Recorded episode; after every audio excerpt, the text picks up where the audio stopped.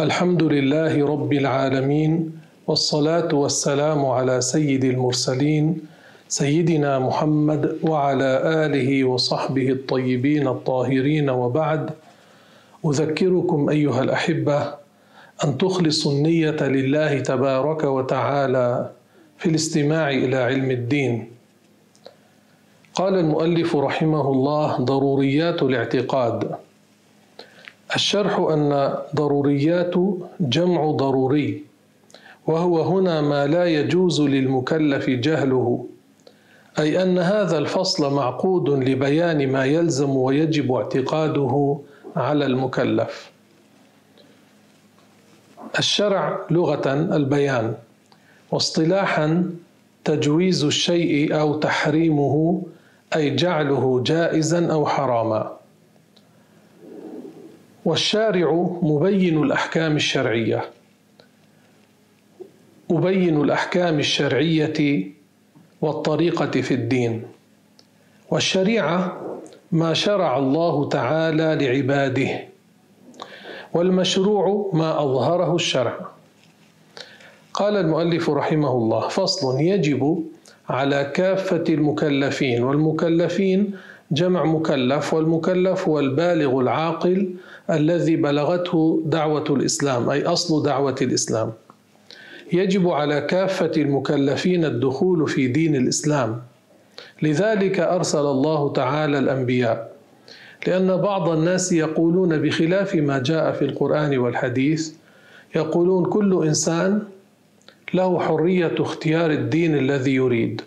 ومعنى كلامهم هذا أن بعثة الأنبياء لا حاجة لها. لو كان الله تبارك وتعالى أذن سمح لكل إنسان أن يدين بما شاء لما أرسل الله الأنبياء. ما هي وظيفة الأنبياء؟ يعلمون الناس دين الإسلام. قال الله تعالى إن الدين عند الله الإسلام.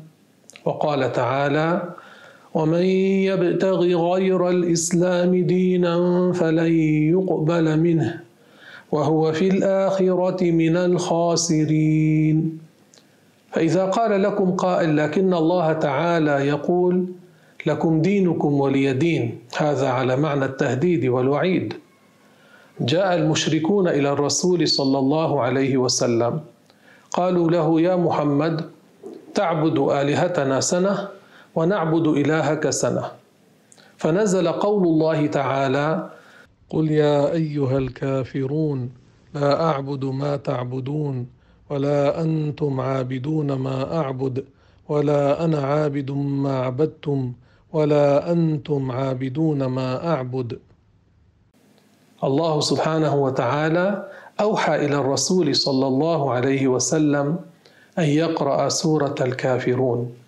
وفي آخرها لكم دينكم ولي دين. معناه أيها المشركون لكم دينكم الباطل اتركوه ولي دين الصحيح وهو الإسلام اتبعوه فهذا ليس على وجه التخيير. كذلك قول الله تعالى فمن شاء فليؤمن ومن شاء فليكفر على وجه التهديد والوعيد. إذا أكملنا الآية يفهم المعنى وقال العلماء أحسن تفسير هو التفسير الذي يوافق السياق. فمن شاء فليؤمن ومن شاء فليكفر إنا أعتدنا للظالمين نارا. نارا أحاط بهم سرادقها. وإن يستغيثوا يغاثوا بماء كالمهل. يشوي الوجوه بئس الشراب وساءت مرتفقا. الذي يكفر يستحق هذا العذاب هذا تهديد ووعيد ليس على سبيل التخيير. كذلك بعض الناس يقولون لكن الله تعالى يقول لا إكراه في الدين معناه يا محمد أنت لا تستطيع أن تكره القلوب. الذي يقلب القلوب هو الله. سيدنا محمد عليه الصلاة والسلام يدعو إلى الله. الذي يقلب القلب من حال إلى حال هو الله سبحانه وتعالى. هذا ليس بيد الرسول وليس بيد غيره من الخلق بيد الله سبحانه وتعالى. كذلك قول الله تعالى لست عليهم بمسيطر معناه يا محمد أنت لا تستطيع أن تسيطر على قلوبهم حتى تقلبها من الكفر إلى الإيمان. الذي يقلب القلوب هو الله. كذلك نزل على الرسول صلى الله عليه وسلم إنك لا تهدي من أحببت ولكن الله يهدي من يشاء. يعني يا محمد الذي أحببت له الهداية لا تستطيع أنت أن تخلق ذلك في قلبه. الذي يخلق الهداية في قلب من يشاء هو الله. الرسول صلى الله عليه وسلم حفظه الله من أن يميل قلبه إلى محبة ذات كافر. إنك لا تهدي من أحببت يعني من أحببت له الهداية. لا تستطيع أن تخلق ذلك فيه. الله هو الذي يخلق ذلك فيه إن شاء. والقرآن لا يتعارض ولا يتناقض. فهؤلاء الذين يقولون الإسلام اذن بحرية الفكر والقول والعقيدة قولهم مخالف للقرآن الكريم. لما أرسل الله الأنبياء؟ قولوا لهم هذه الجملة لو كان الله سمح لكل إنسان أن يدين بما يشاء لما أرسل الله الأنبياء. والرسول صلى الله عليه وسلم دعا الناس الذين كانوا كفارا إلى الإسلام. لو كان مسموحا لهم أن يبقوا على ما هم عليه لتركهم. واحد سمع أن قبيلته تقاتل مع رسول الله صلى الله عليه وسلم. أخذته الحمية. جاء إلى الرسول صلى الله عليه وسلم مقنعا بالحديد مستعدا للقتال. فقال يا رسول الله أسلم أو أقاتل؟ قال له الرسول صلى الله عليه وسلم أسلم. ثم قاتل لأنه لا ينفعه شيء بدون الإسلام. مهما فعل لا ينفعه شيء. فأسلم الرجل فقاتل فقتل. فقال رسول الله صلى الله عليه وسلم عمل قليلا وأجر كثيرا. لأنه دخل في الإسلام ثم قاتل هذه البرهة ثم مات شهيدا في سبيل الله فأجر كثيرا. لا صلى ولا صام ولا زكى ولا حج بعد. ومن يعمل من الصالحات من ذكر أو أنثى فأولئك يدخلون الجنة. ومن يعمل من الصالحات من ذكر أو أنثى وهو مؤمن. فأولئك يدخلون الجنة. بدون الإيمان لا ينفعه شيء.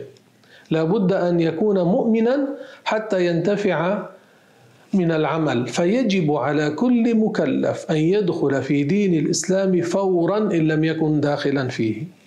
والثبوت فيه على الدوام. لا يجوز له أن ينوي الخروج من دين الإسلام. والتزام ما لزم عليه من الأحكام. الشرح المكلف هو البالغ العاقل. الذي بلغته دعوة الإسلام أي من بلغه أنه لا إله إلا الله وأن محمدا رسول الله. فهذا هو المكلف الذي هو ملزم بأن يدين بدين الإسلام ويعمل بشريعته. والعقل لغة المنع لمنعه صاحبه من العدول عن سواء السبيل واصطلاحا غريزة يتهيأ بها لدرك العلوم النظرية ويقال إنه نور يقذف في القلب. فهذه الصفة التي تكون في الإنسان وبها يميز بين الحسن والقبيح تسمى العقل. فإن كان عاقلا بالغا وترك الدخول في الإسلام أهمل هو أهدر قيمة البرهان العقلي ما استعمل عقله كما ينبغي له فهو يكون مسؤولا عن ذلك. أي أن يؤدي الواجبات ويجتنب المحرمات. أما من مات قبل البلوغ فليس عليه مسؤولية في الآخرة. الصبي لا يكتب عليه شيء حتى يحتلم حتى يصير بالغا. وكذلك من اتصل جنونه إلى ما بعد البلوغ فمات وهو مجنون فليس مكلفا. وكذلك الذي عاش بالغا. ولم تبلغه دعوة الإسلام أي أصل الدعوة.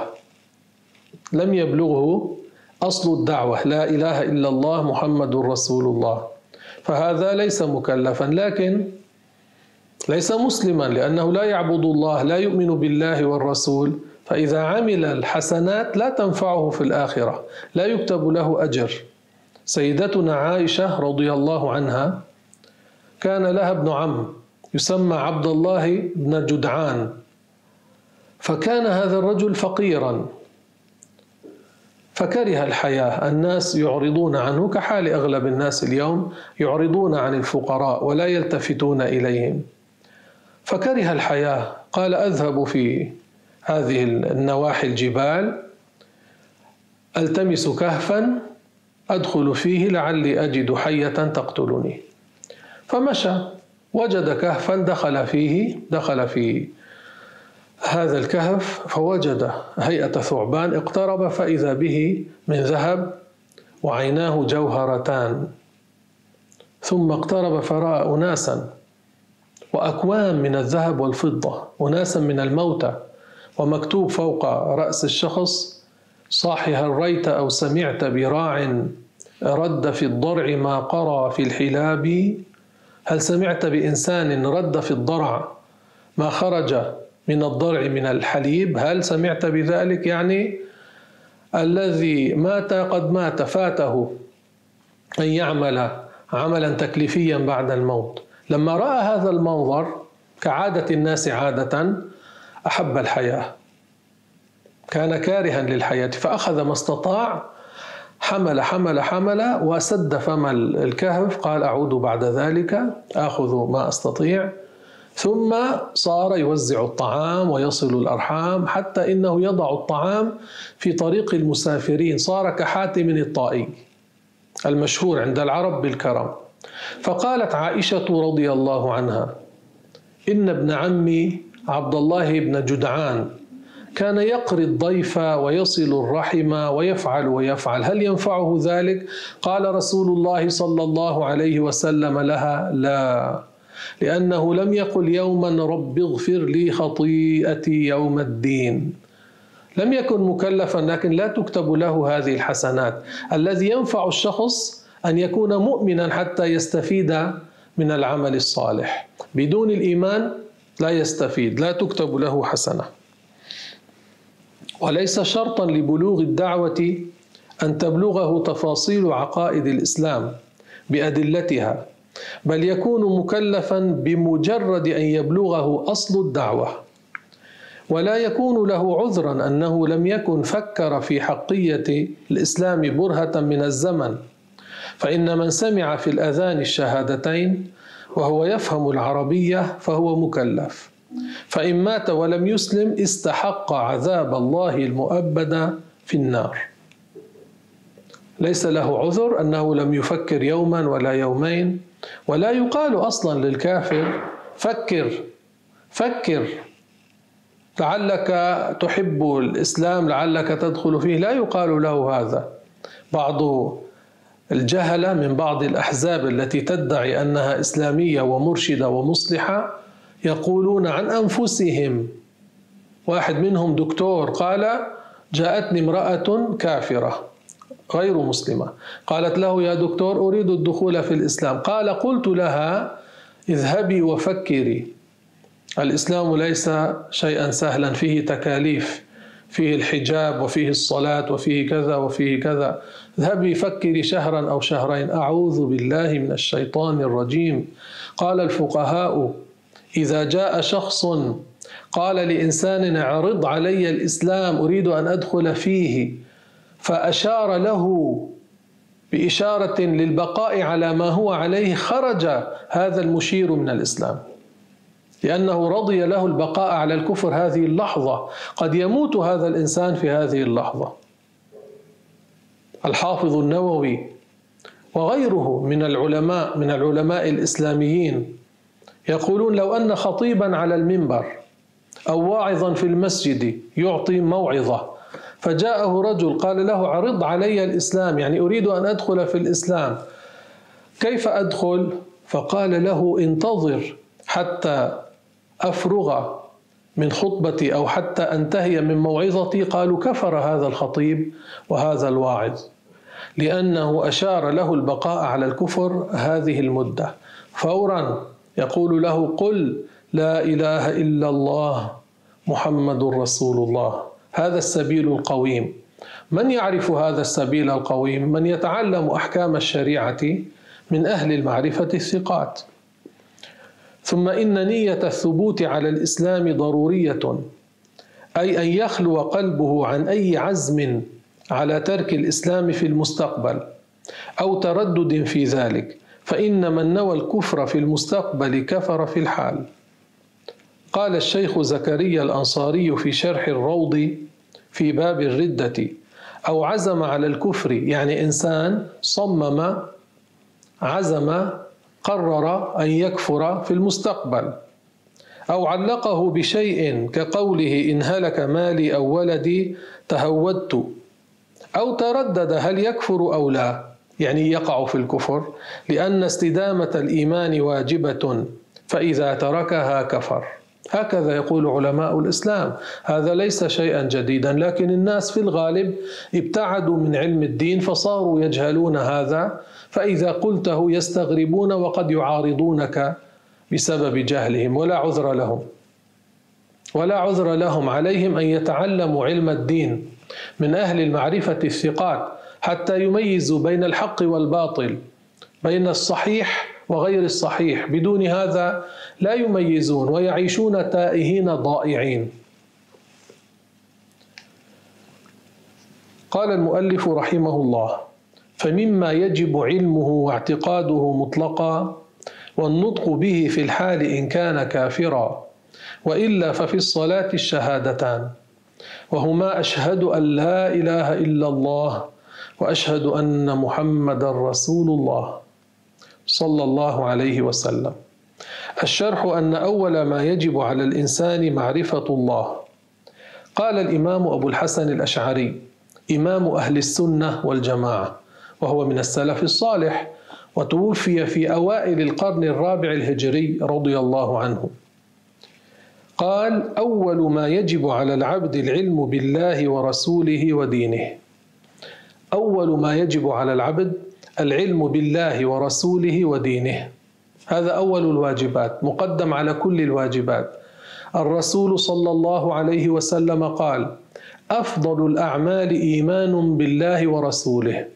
أفضل عمل الإيمان بالله والرسول أفضل من الصلاة والزكاة والحج لأن كل هذا لا يكون مقبولا عند الله بدون الإيمان بالله والرسول. يعني الإنسان لو صلى سورة وهو كافر لا يقبل منه لو صام صورة وهو كافر لا يقبل منه لو زكى صورة وهو كافر لا يقبل منه إلا أن يكون مؤمنا بالله ورسوله.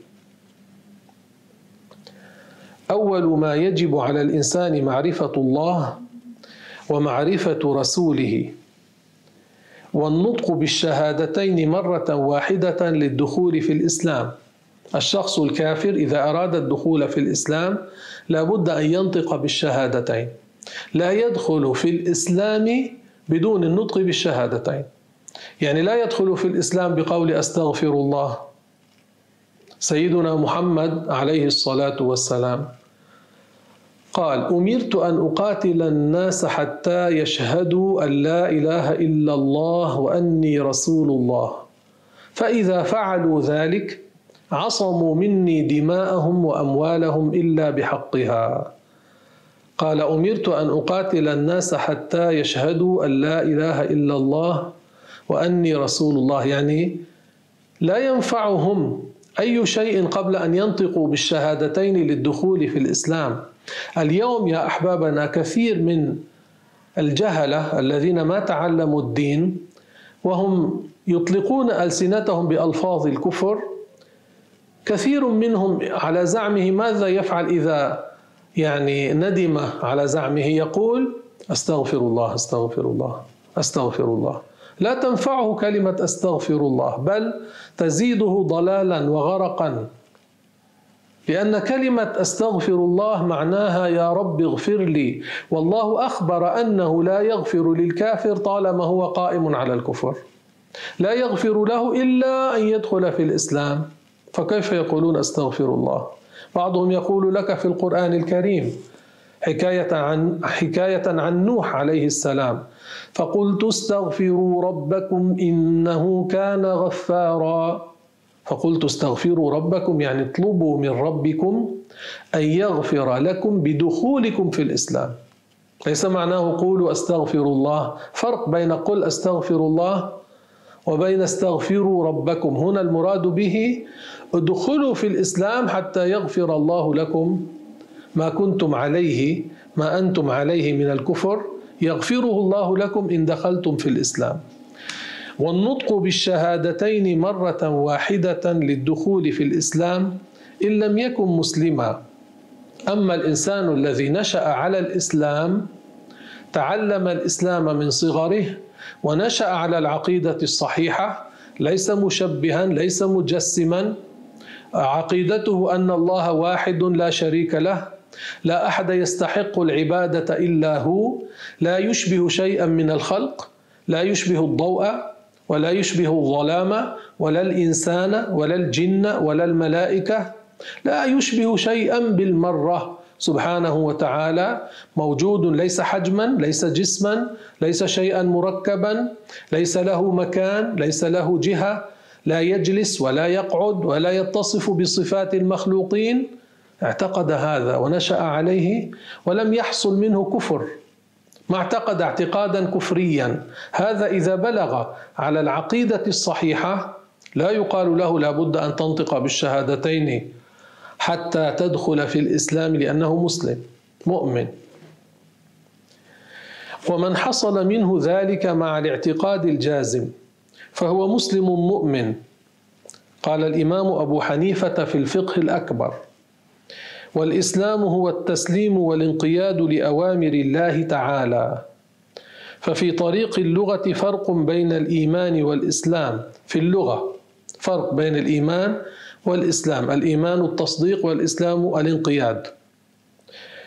فرق بين الإيمان والإسلام. ففي طريق اللغة ولكن لا يكون إيمان بلا إسلام. ولا إسلام بلا إيمان فهما كالظهر مع البطن. يعني إذا إنسان كان كافرا اعتقد العقيدة الصحيحة وتخلى عن العقيدة الفاسدة تخلى عن العقيدة الفاسدة. هل صار بذلك مؤمنا مسلما؟ شرعا لا. نطق بالشهادتين مع العقيدة الصحيحة صار مؤمنا مسلما. فالمؤمن هو المسلم والمسلم هو المؤمن. قال الله تعالى فأخرجنا من كان فيها من المؤمنين فما وجدنا فيها غير بيت من المسلمين. المؤمنين المسلمين. ثم لا يكمل إيمانه وإسلامه إلا بأداء الواجبات واجتناب المحرمات. ثم اختلف العلماء في وجوب النطق بالشهادتين بعد تلك المرة وأكثر العلماء على وجوب النطق بالشهادتين في كل صلاة. ثم إن النطق الذي يجب على الكافر يحصل بلفظ أشهد أن لا إله إلا الله وأشهد أن محمدا رسول الله باللغة العربية وبترجمته لغيرها من اللغات. قال الإردبيلي في الأنوار ويصح الإسلام بجميع اللغات. يعني إذا كان انجليزيا فقال الشهادتين بالإنجليزية. أو فرنسيا فقالها بالفرنسية. أو يتكلم أي لغة من اللغات فقال الشهادتين للدخول في الإسلام بلغته بلفظ صحيح مع العقيدة الصحيحة صار مسلما. لكن لا يصح أن يقول وأشهد أن محمدا رسول الله بالهاء لأن الرسول ليس من أسمائه محمد. محمد فإذا قال وأشهد أن محمدا رسول الله أو أحمد رسول الله أو أبا القاسم رسول الله يصح. في الشهادة الثانية فمن كان أعجميا يعني ليس من العرب يقول أن محمدا بالهاء يقال له قل أبا القاسم رسول الله عليه الصلاة والسلام.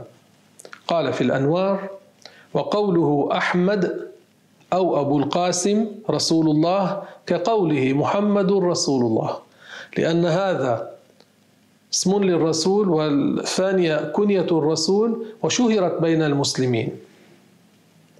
وإذا لم يكن يأتي بهاء لفظ الجلالة الله فيكفي ترجمته بلغته. ولا يشترط خصوص هذا اللفظ بل يكفي ما يعطي معناه. كأن يقول لا رب إلا الله أو لا خالق إلا الله. ويكفي محمد نبي الله. لكن لفظ أشهد أفضل من سائر الألفاظ. لأن معناها اللغوي يتضمن العلم والاعتقاد والاعتراف. ومن عجز عن النطق باللسان يكفيه إيمانه بالقلب. قال الحافظ النووي في شرحه على مسلم. في كتاب الإيمان باب من مات على التوحيد دخل الجنة. باب من مات على التوحيد دخل الجنة. ومذهب أهل السنة أن المعرفة مرتبطة بالشهادتين. لا تنفع إحداهما ولا تنجي من النار دون الأخرى. إلا لمن لم يقدر على الشهادتين لآفة بلسانه. يعني إذا اعتقد الإنسان العقيدة الصحيحة وكان يريد الدخول في الإسلام بالنطق بالشهادتين لو استطاع لكن عجز لسانه لا يطاوعه فيكفيه الاعتقاد. ومن يكن ذا النطق منه ما اتفق فإن يكن عجزا يكن كمن نطق. إن كان عن عجز كأنه نطق. وإن يكن ذلك عن إيبائه فحكمه الكفر بلا امتراء.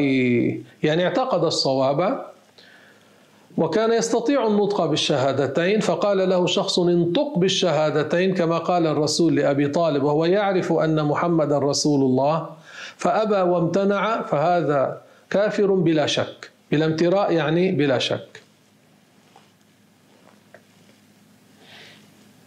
لكن لفظ أشهد أفضل من سائر الألفاظ.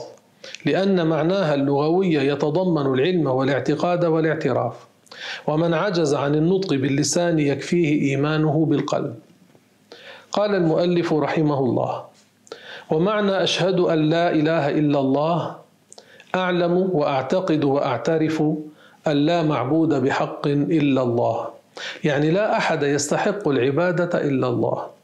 أناس عبدوا الخضر أناس عبدوا عليا أناس عبدوا بوذا وغير هذا كل هؤلاء عبادتهم ليست بحق. من عبد الله وحده عبادته بحق. نحن المسلمين نتذلل لله غاية التذلل ونخضع لله غاية الخضوع ولا نعبد إلا الله ولا نشرك به شيئا. نحب الأنبياء والصالحين ونعتقد أنهم مباركون وفيهم بركة وينفعون بإذن الله في حياتهم وبعد مماتهم وهذا ليس شركا وليس معصية. الرسول عليه الصلاة والسلام في حياته جاءه معاذ بن جبل رضي الله عنه بعد أن زار الشام سجد للرسول صلى الله عليه وسلم وهذا من مظاهر التعظيم. كان ذلك جائزا في بعض الشرائع أما في شريعة محمد فلا يجوز السجود لإنسان.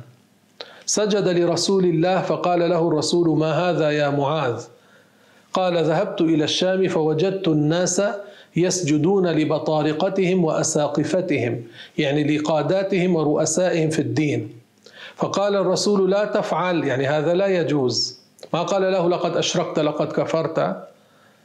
قال لو كنت آمر أحدا أن يسجد لأحد لأمرت المرأة أن تسجد لزوجها.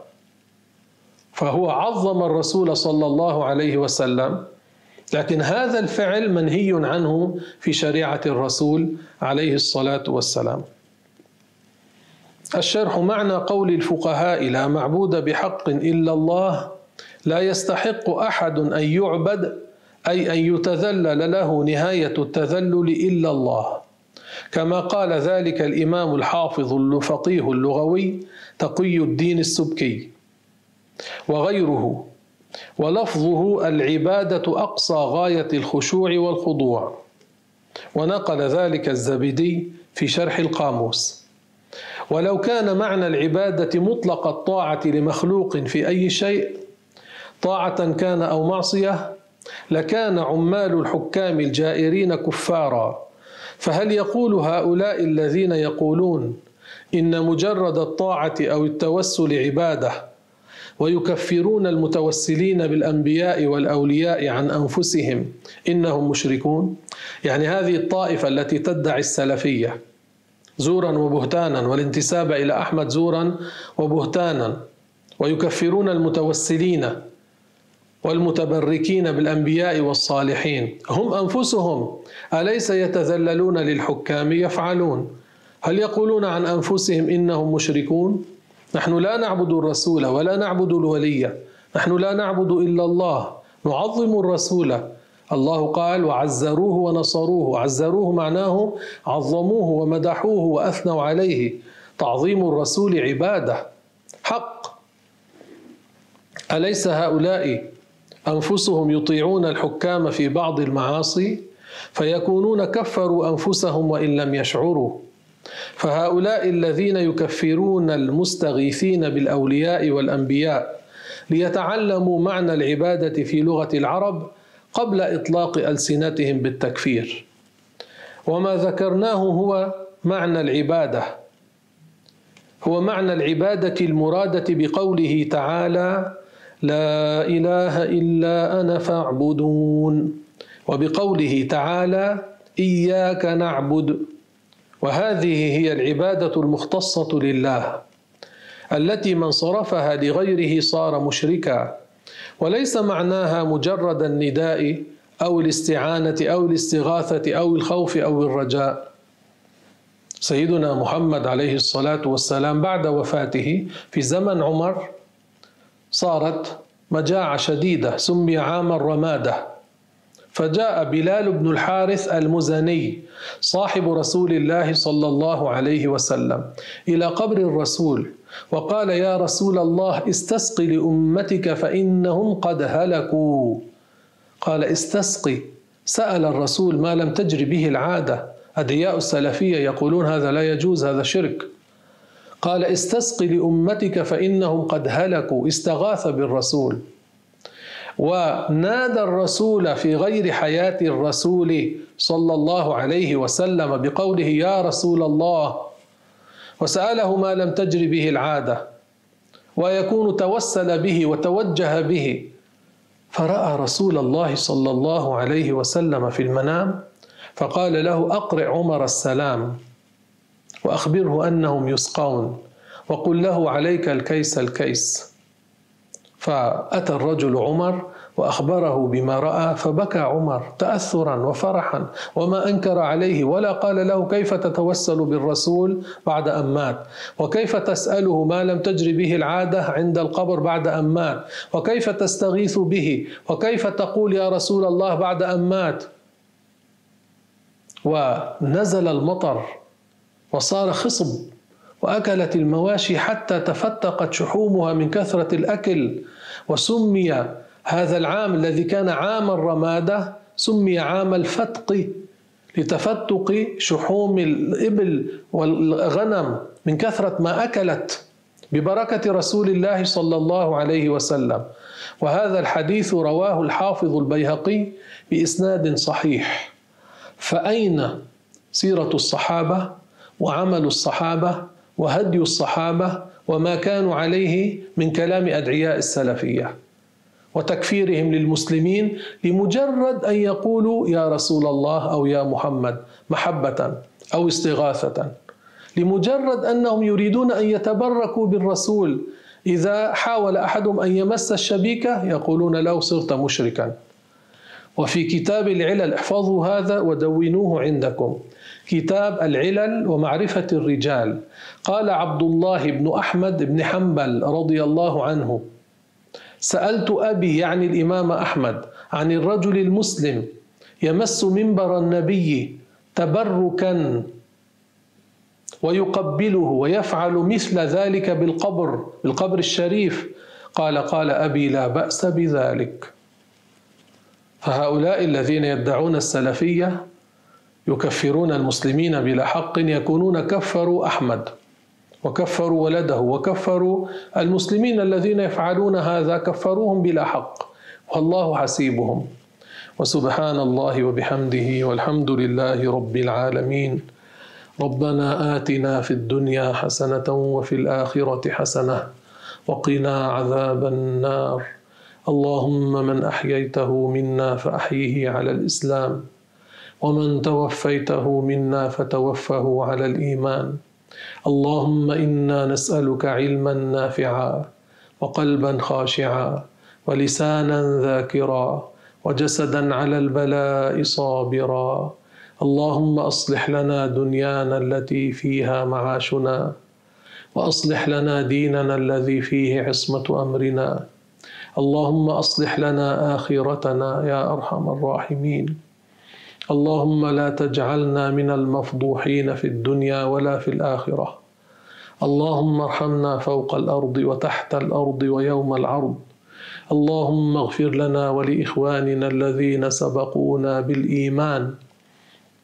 ولا تجعل في قلوبنا غلا للذين آمنوا. اللهم إنا نسألك الجنة وما قرب إليها من قول أو عمل. ونعوذ بك من النار وما قرب إليها من قول أو عمل. يا أرحم الراحمين يا أرحم الراحمين يا أرحم الراحمين. نهلل.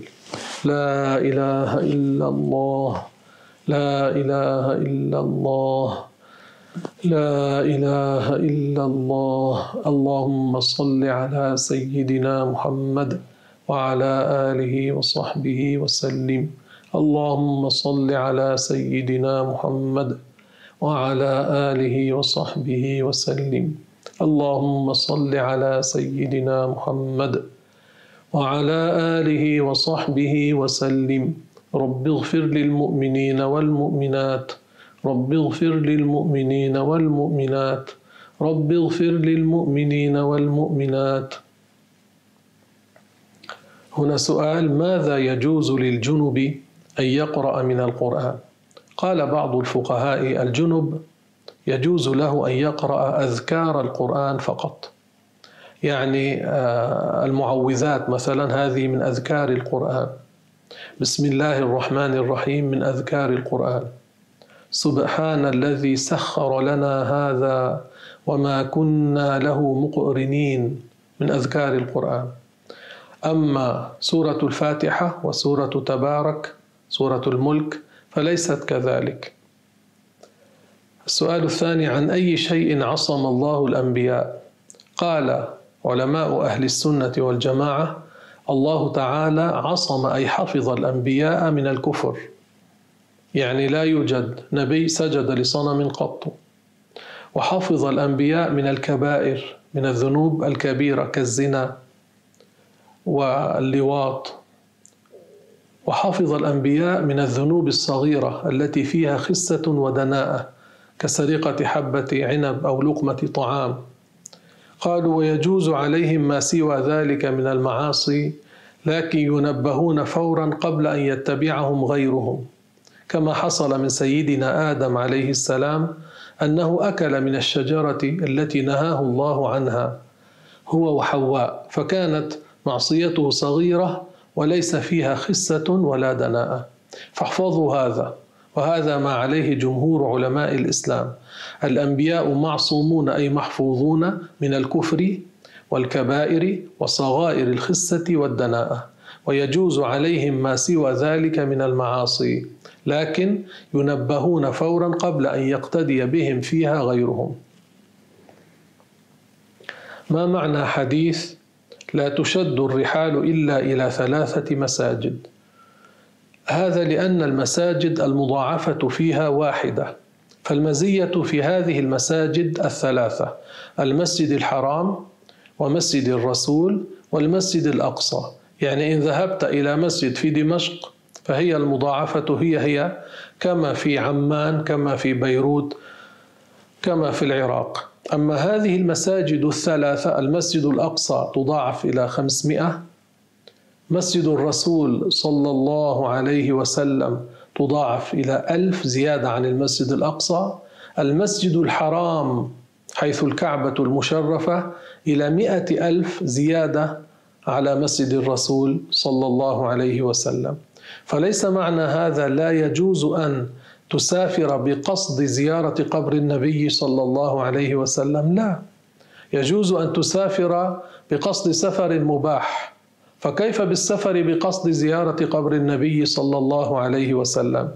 ويدل على هذا المعنى أنه وردت رواية لهذا الحديث. لا ينبغي للمطي أن تعمل للصلاة في مسجد إلا إلى المساجد الثلاثة. يعني إذا أردت أن تسافر للصلاة في مسجد إلى هذه وإلا فالمضاعفة هي هي في الأخريات. ليس معناه حرام إن سافرت إلى مسجد غير هذه المساجد. لا التي هي تسمى لا الناهية لا تأتي دائما للتحريم. لا على حسب ما هو مراد رسول الله صلى الله عليه وسلم. هنا السؤال فيه إذا اشتريت شيئا ثم أردت إرجاعه هل لي ذلك وأنا في مجلس العقد؟ يوجد خيار يسمى خيار المجلس. طالما المتبايعان في المجلس لكل واحد منهما أن يفسخ هذا العقد. يسمى خيار المجلس. الرسول صلى الله عليه وسلم قال البيعان بالخيار ما لم يتفرقا. يعني إذا تفرقا من مجلس العقد باعه كتابا مثلا وسلمه وذاك قبض الثمن ثم تفرقا مشى بحيث يقال مشى ذهب. فليس له أن يلزم الآخر بفسخ العقد. لكن لو طلب منه وفسخ له له أجر. له أجر لأن الرسول صلى الله عليه وسلم قال من أقال مسلما من بيعته يعني هو طلب منه قال له أقلني منها أقال الله عثرته يوم القيامة. معناه له ثواب عظيم عند الله لأنه يكون أدخل السرور على قلبه. إنسان اشترى كتابا مثلا ثم ندم قال هذا الكتاب لا يناسبني. وكان فارق المجلس مجلس العقد. فرجع إلى البائع قال له تقيلني من بيعتي تفسخ العقد. فذاك إن اختار أن يجيبه لذلك له أجر عند الله سبحانه وتعالى. هنا سؤال إذا ركبت سيارة الأجرة ولا أعرف الأجرة ماذا علي؟ انتبهوا لهذه المسألة حتى لا تقعوا في المعصية. الفقهاء يقولون جهالة الأجرة محرمة. يعني أردت أن تركب سيارة أجرة للوصول إلى مكان لابد أن تسمي الأجرة. أو تتفق معه تقول له نتعامل بالتبرع حتى لا نقع في المعصية. ما معنى نتعامل بالتبرع؟ تتبرع بأن توصلني وأتبرع لك بالمال الذي يطلع على العداد مثلا. لأن يعني بعض الناس يقولون يا أخي صار في نظام صارت عدادات ماذا نفعل؟ لو غير الناس عن منهج الشريعة نحن نلزم أنفسنا بأن لا نعصي ربنا سبحانه وتعالى وأن نجري العقود على حسب الشريعة. فنقول له في الشرع لا يصح. الأجرة المجهولة لا تصح. إما أن تسمي لي أجرة وإذا اخترت العداد إذا نتعامل بالتبرع. سهل سهل. لأن بعض الناس يقولون يا أخي طب ما وصلت إلى مرادك. لكن وصلت إلى مرادي بدون معصية. أنا دائما أضرب هذا المثل. إنسان أعجبته امرأة. إن استمتع بها وهي ليست حلاله هل يجوز؟ لا. إن تزوجها على حسب الشرع بولي وشاهدي عدل وإيجاب وقبول صارت حلاله فاستمتع بها بالحلال. لو استمتع بها قبل العقد لوقع في المعصية. وهذا إن دخل في هذا العقد دون معرفة الأجرة يكون عصى الله. إن عرف الأجرة سلم أو قال له نتعامل بالتبرع يسلم. فإذا أردتم السلامة تعلموا الأحكام. ثم ادخلوا في المعاملات. حتى لا تقعوا في معصية الله. والله أعلم وأحكم. وبارك الله فيكم.